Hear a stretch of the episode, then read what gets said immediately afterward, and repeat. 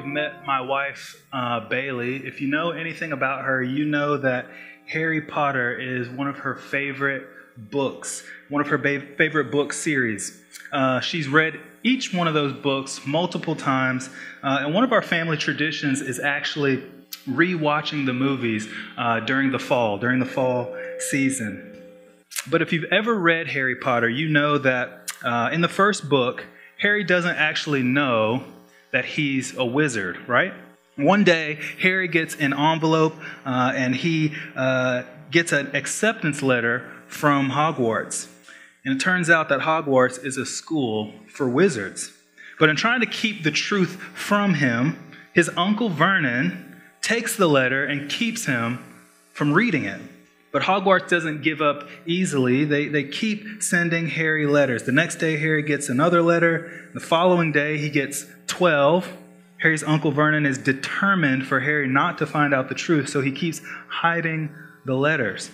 Eventually, he takes the whole family on a family vacation in order to keep Harry from reading these letters. But the letters keep coming. They even start magically coming in through every crack of the house, hundreds of letters. But still determined, Uncle Vernon is still somehow able to keep Harry from reading these letters. Until one night, a giant named Hagrid, the keeper of the keys and grounds at Hogwarts, personally visits Harry to deliver the message. Harry is a wizard, and he's been accepted to Hogwarts. And this whole debacle with the acceptance letters, it's similar to what we see in our parable tonight from Luke chapter 16. Because Hogwarts wasn't going to settle for Harry just not getting the message. So, after multiple attempts were suppressed, they, they sent a person a physical, undeniable messenger. And I, I, say that it's similar because the main idea I want us, us, to see from this parable of the rich man and Lazarus from Luke 16 is this. Since God has revealed himself to us in sending his son, we must believe the one he sent. I'll say that again for those of you who want to take notes. Since God has revealed himself to us in sending his son, we must believe the one he sent. And I've really highlighted two things from tonight's text that we will do if we truly believe. The first thing that we'll do is show others the grace we've been shown. And the second thing that we'll do is hear and obey God's greatest messenger. So if you have your Bibles, go ahead and continue turning there to Luke chapter 16 we're going to be in verses 19 through 31. So, Luke chapter 16, verses 19 through 31. Read along as I read. There was a rich man who was clothed in purple and fine linen, and who feasted sumptuously every day. And at his gate was laid a poor man named Lazarus, covered with sores, who desired to be fed with what fell from the rich man's table. Moreover, even the dogs came and licked his sores. The poor man died and was carried by the angels to Abraham's side. The rich man also died and was buried. And in Hades, being in torment, he lifted up his eyes and saw Abraham far off and Lazarus at his side. And he called out, Father Abraham, have mercy on me and send Lazarus to dip the end of his finger in water and cool my tongue, for I am in anguish in this flame. But Abraham said, Child, remember that you in your lifetime received your good things, and Lazarus in like manner bad things, but now he is comforted here, and you are in anguish. And besides all this, between us and you, a great chasm has been fixed, in order that those who would pass from here to you may not be able, and none may cross from there to us. And he said, Then I beg you, Father, to send someone to send him to my father's house. For I have five brothers, so that he may warn them, lest they also come into this place of torment. But Abraham said, They have Moses and the prophets. Let them hear them. And he said, No, Father Abraham, but if someone goes to them from the dead, they will repent. He said to him, If they do not hear Moses and the prophets, neither will they be convinced. If someone should rise from the dead. Let's pray. Father, we thank you for your word. We thank you for this parable of Jesus. I pray that through it you would convict, you would encourage, you would save, and you would preserve. It's in Christ's name we pray. Amen. When we come to Luke chapter 16, verse 19, we, we find the parable of the rich man and Lazarus. And remember the, the definition of parables from Snodgrass last week. He's, he's a theologian, a great name there. A parable is an expanded analogy used to convince and persuade. And while there is actually a little bit of debate about our text tonight, whether it's a parable or, or if Jesus is telling a story of something that happened, I, I think it's clear that this is a parable. There's not time to get into all the arguments, but I think it's clear that this is a parable. So I think it's best to understand that the characters and the situations described here are, are not from events that actually happened, but they're a story Jesus tells to convince and persuade. Verses 19 through 21, they kind of set the scene and, and introduce the characters of this parable. There's a rich man and a man named Lazarus. And the rich man, not, not only is he described as being rich, but we're given descriptive details. We're told that he is feasting sumptuously every day and is clothed in purple and fine linen. Jesus goes through great lengths to show us that this man is not only rich, but is very wealthy. Not only that, he uses his money to overindulge himself. Contrast that with Lazarus, described as a poor man. And again, Lazarus is not only described as poor, but Jesus paints the picture for us. He tells us this Lazarus lays at the rich man's gate, covered in sores, longing for scraps from the table. And to add insult to injury, dogs come and lick his sores. And so, after this scene is set here, Jesus tells us that both of these men eventually die. And the rich man goes to Hades or, or hell, and Lazarus goes to Abraham's side in heaven. And so, after this description of their eternal destinations, we have the rich man's first request. Being tormented in hell, the rich man asks Abraham if Lazarus can dip the end of his finger in water to cool the rich man's tongue. And Abraham's answer to this request is no. And he gives two explanations. For starters, Abraham says that the rich man got his good things in his life, and Lazarus got his bad things. Now they're switched.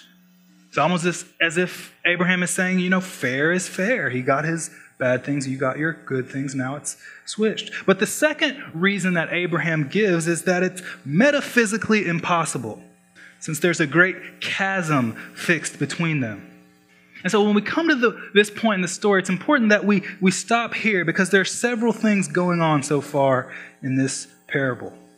First, and I think obvious, it's probably the first thing that you notice, is the scathing rebuke Jesus gives to those who are rich lovers of money. Because again, not only is the rich man described as rich, but his extravagance and overindulgence is described in great length. He's clothed in fine clothes, feasts sumptuously every day. And he lives this way with a beggar at his gate without giving one scrap to him. And although that this scathing rebuke is meant for anyone who would be a rich lover of money, it's likely that Jesus is speaking largely to and about the Pharisees here. Because if you'll notice in your Bibles, the, the parable right before this one is, is often called the parable of the dishonest manager. It's, it's all about the love of money. And Jesus actually concludes it with these famous words No servant can serve two masters, for either he will hate the one and love the other, or he will be devoted to the one and despise the other. You cannot serve God and money. And right after that parable, Luke reports in verse 14 that the Pharisees who were lovers of money heard all these things and they ridiculed him. And so we, we can't miss Jesus' critique of the rich lovers of money here. Because in this parable, the rich man goes to hell. And you're meant to feel the weight of that. We should all be rightly concerned and watchful over our relationship with money and extravagance. However, as much as I want you to feel the weight of what Jesus is saying here about the love of money, we, we do need to recognize that simply being rich is not a sin. It doesn't automatically send you to hell. How do we know this? Well, because there were rich Christians even in the earliest periods of the church. This is why Paul wrote things like this in the letter to Timothy. As for the rich in this present age, charge them not to be haughty, nor set their hopes on the uncertainty of riches, but on God who richly provides us with everything to enjoy. There were those that were rich in this present age who were Christians. They received instruction and after Jesus dies, before the resurrection, we actually find out that one of his disciples was rich. Matthew chapter 27, verse 57 says, When it was evening, there came a rich man from Arimathea named Joseph, who was also a disciple of Jesus. Joseph is the one whose tomb Jesus laid in. Likely could afford a tomb like that because he was wealthy. So how do we understand this parable then? It's not just about being rich, what is the point? We have to realize that it's not simply the, the riches that this man is rebuked for, but rather it's the cold, graceless lack of sympathy and love of money that the rich man displays in this parable that, that Jesus is condemning. The man feasts every day but won't give Lazarus one scrap. In Matthew chapter 15, verse 27, a, a Canaanite woman seeking to convince Jesus to heal her, a Gentile, makes this argument to Jesus, saying, Yes, Lord. Previously, Jesus had told her that he had come only for the nation of Israel first that he had to do his ministry among the Jewish people first. Then he would move to the Gentiles. And she responds and makes this argument Yes, Lord, yet even the dogs eat the crumbs that fall from their master's table. So it's almost as if Lazarus is treated with less worth and dignity than the most disgusting animal in Israel. Dogs weren't viewed as they're viewed in our culture, they were unclean. So Lazarus is treated with less worth and dignity than a dog. And this is the real problem that Jesus has with the lovers of money. They serve money instead of God. And it often leads them to strip people of their God given dignity and worth, strip them of the fact that they are made in the image of God. And when you consider Abraham's first response to the rich man's first request, it, it almost reflects a sort of Pharisaical attitude, almost ironically. It's as if maybe the rich man felt he, he didn't owe Lazarus anything. So when the rich man asks for just a finger to be dipped in water to cool his tongue, which, by the way, mirrors the scrap that Lazarus is begging for, the answer is Simple no. Fair is fair. In this great reversal, just like we see all throughout Luke's gospel, the first become last, and the last become first. For with the judgment you pronounce, you will be judged, and with the measure you use it, it will be measured to you. The point is not just the money, it's not just the riches. The point is the lack of grace, the lack of mercy, the, the coldness with which the rich man treats Lazarus, made even worse by his own extravagance. When I think about this lack of grace, this lack of mercy, sadly, I, I remember a story from my own life A couple of years ago, I ordered a Bible from Amazon. For some reason, instead of arriving in two days like my Prime membership guaranteed, somehow got lost in transit. So after a couple of days, no sign of this, this Bible, I, I started to get frustrated. I, I was really excited to get this Bible, but it was just out there, lost, floating somewhere. I got really frustrated though whenever the tracking said that it was delivered, even though I never got it. So I called Amazon. While I didn't scream or, or blow my top, I was very clearly agitated, irritated, terse, even. Kind of like the cheesecake incident of 2022. And I'll never forget the poor lady on the phone. She's trying to help me with my order. And uh, she says, Okay, so, so what was the item? And in my shame and instant conviction, I just had to sheepishly answer, it, It's a Bible. There I was, all irritated, frustrated, taking out my frustration with a stranger on the phone over a Bible. The worst part about the whole thing is I was actually in a customer service call center job at the time. I should have been able to understand taking the brunt of angry customers when everything that happened had nothing to do with you.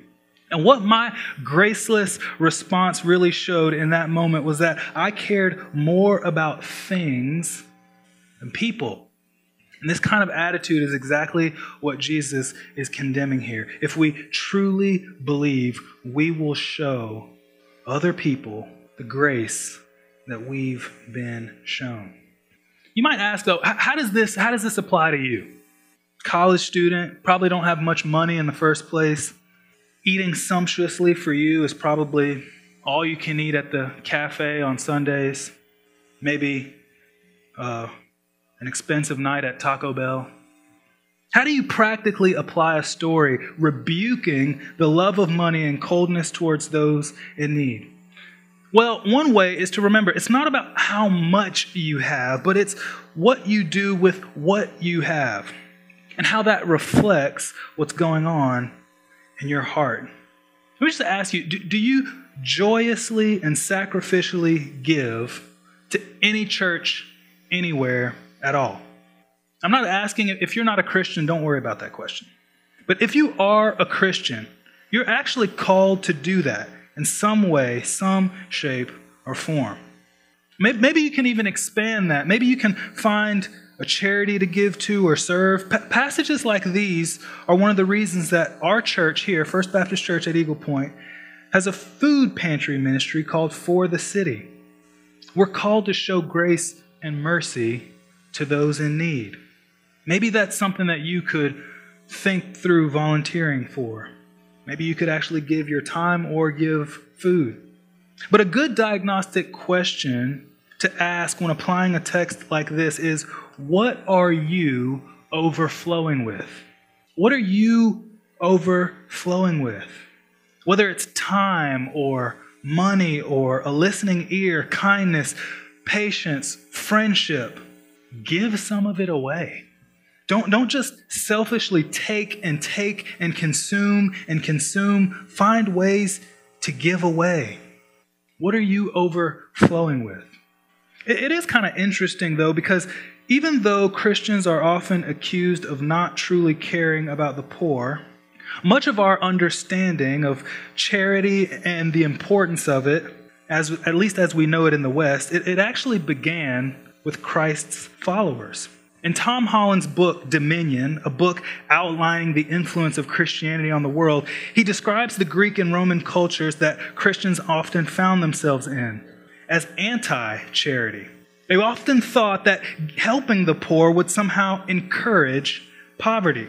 And it was actually Christians who paved the way for charities by doing things like taking up offerings for orphans, for widows, and the imprisoned and they did it all in obedience to the words and examples of Christ, their Savior. That tradition actually continues today. Because in an article researching religious and Christian giving, Karl Zinsmeister on Philanthropy Roundtable shows that philanthropic studies show that people with a religious affiliation give away several times as much every year as other Americans. And he shows that they, they give away more than everyone else on average, not just to religious organizations, but when you look at charity and money given to secular organizations, people who attend church regularly actually give more than those who don't. So don't let anyone tell you that Christians aren't generous. They, they only care about power, they don't care about the poor.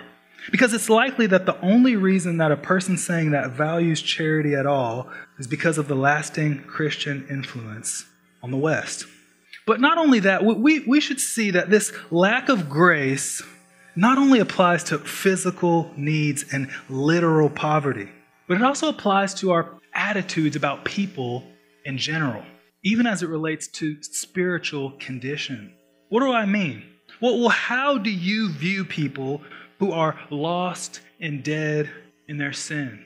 Maybe spiritually, you're like the rich man. You have spiritual riches in Christ. You see that poor man at the gate, licked by dogs. Do you look down your nose at them and think, unclean sinners? Or do you have a gracious heart? How do you respond when lost people describe their sinfulness to you, when they boast of their sinfulness, when they cuss around you, talk about that party, how high or drunk they got? Do you have pity or do you have judgment? Christians are called to be stewards of grace and mercy because of the grace and mercy we have been shown. An ungracious heart is not a Christian heart. If we truly believe, we will show others the grace we've been shown. Not only do I want us to see that if we truly believe, we will show others the grace we've been shown, I also want us to see that if we truly believe, we will hear and obey God's greatest messenger. What do I mean by that? Well, if we keep going in Jesus' parable here, we, we see a second request from the rich man. Understanding that he won't be comforted, he seeks to see his family spared from this place. So he asks Abraham for Lazarus to be sent to his father's house to warn his brothers. And what does Abraham say? He says that they have Moses and the prophets. They should hear them. And of course, what Abraham means is that they have the Old Testament scriptures, they have the Bible. But the rich man insists saying that if someone were to come back from the dead, his family would repent and be saved. And in the crescendoing climax of the parable, Abraham has this response saying, If they do not hear Moses and the prophets, neither will they be convinced if someone should rise from the dead. So, so what's happening here? What's going on here? Well, for starters, Jesus is pointing out and he's pointing to the fact that no matter how great the sign or the wonder or the miracle that's performed, it does not guarantee that someone will believe the messengers of God. I mean, let's just, if we take a tour through the Old Testament, we would find that with the, what the messengers of God did when they were sent by God, unbelief abounded. Think of Moses for a moment. The Egyptians didn't believe until the very last plague, and even then they still chased Israel till they were swallowed up by the sea. But it wasn't just the Egyptians, because even after Moses delivers the people of God from Egypt, it wasn't long before they began grumbling in the desert. And while Moses is on the mountaintop receiving the very Ten Commandments from God, when the people are left alone, just for a short amount of time, they build a golden calf and begin worshiping it. And the whole Old Testament is this seesaw back and forth between Israel turning its back on God, breaking the covenant, worshiping idols, and God sending prophets to the people of Israel who were largely ignored, sometimes killed. And the culmination of this theme of the office of prophet in Israel is Jesus. Because after sending prophet after prophet, God Himself, the second person of the Trinity, Jesus comes down to bear witness Himself to the will of God. And what does Israel do with their Messiah sent from God? They reject Him, deliver Him up to be crucified, just like all of the other prophets, led mostly by the religious leaders like the Pharisees. And what Jesus is saying here about how signs and wonders are often ignored, it's similar to what he said in Matthew 12 38. Listen to what happens here. Then some of the scribes and Pharisees answered him, saying, Teacher, we wish to see a sign from you. But he answered them, An evil and adulterous generation seeks for a sign but no sign will be given to it except the sign of the prophet Jonah. For just as Jonah was three days and three nights in the belly of a great fish, so will the Son of Man be three days and three nights in the heart of the earth. Signs and wonders do not alone produce faith. You must be born again. Because if you, if you haven't caught the irony here in this text, the last line in this parable points us to the fact that even though Jesus, the prophet of God who did many signs and miracles, his greatest sign is that he will rise from the grave after being put to death. So he rises from the grave, and many people, including many in Israel, still won't believe. And so what's happening here is that this, this coldness, this love of money, this mercilessness to the needy, it, it is condemnable, but it actually stems from unbelief and not believing in God's greatest messenger, God the Son Himself, is the root of the evil that we see in this world. Well, we think this parable is about money, and, and it is a little bit. But it's about more than that. It's about unbelief. Believe in the messenger that God sent. This idea, it kind of reminds me of, of one of my favorite sitcoms of the 90s Seinfeld, the show Better Than Friends. If you've never seen Seinfeld, it's basically about four friends living in New York City. They're too immature to commit to any love interest or confront any of the relational problems of their life. So, in this one episode, Kramer, Jerry's next door neighbor, he invites Jerry and Elaine to dinner to meet his new girlfriend. The only problem is Kramer's girlfriend is what they call a low talker. Everything she says is so low and so quiet that Jerry and Elaine can't understand at all what she's saying.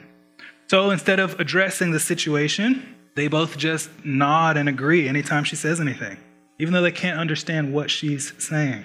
And as it turns out, Jerry unknowingly agrees to wear the puffy shirt designed by Kramer's girlfriend, the low talker, on the Today Show the next morning, all because he couldn't hear or understand the low talker.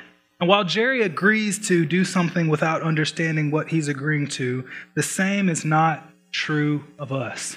Because God isn't a low talker, He speaks loud and clear. Hebrews chapter 1 says, Long ago, at many times and in many ways, God spoke to our fathers by the prophets. But in these last days, he has spoken to us by his Son, whom he appointed the heir of all things, through whom also he created the world. He is the radiance of the glory of God and the exact imprint of his nature, and he upholds the universe by the word of his power. God speaks loud and clear and has spoken to us in his Son. But what does that mean for you right now? Maybe you have heard, maybe you have believed, maybe you are a Christian, you've trusted in the one sent by God, you've turned from a lifestyle of sin. What does this mean for you? The first thing I would say is continue to hear and obey. The most powerful means that God has for your spiritual maturity is His Word. His Word read, the Word preached, the Word sung. So often we want to focus on everything except for the regular ways that God has prescribed to grow us. You don't need the most clever preacher. You don't need the most hyped up worship experience. You don't need the most influential friends. You need the Word of God day in and day out. You need to try to obey what you hear. That's how you draw near to God. But this also relates to how we fight against sin in our everyday lives because so often we try to manufacture our own obedience. We try to fight sin all in our own willpower. But sometimes the most effective way to root out sin in our lives is by focusing on knowing and believing God.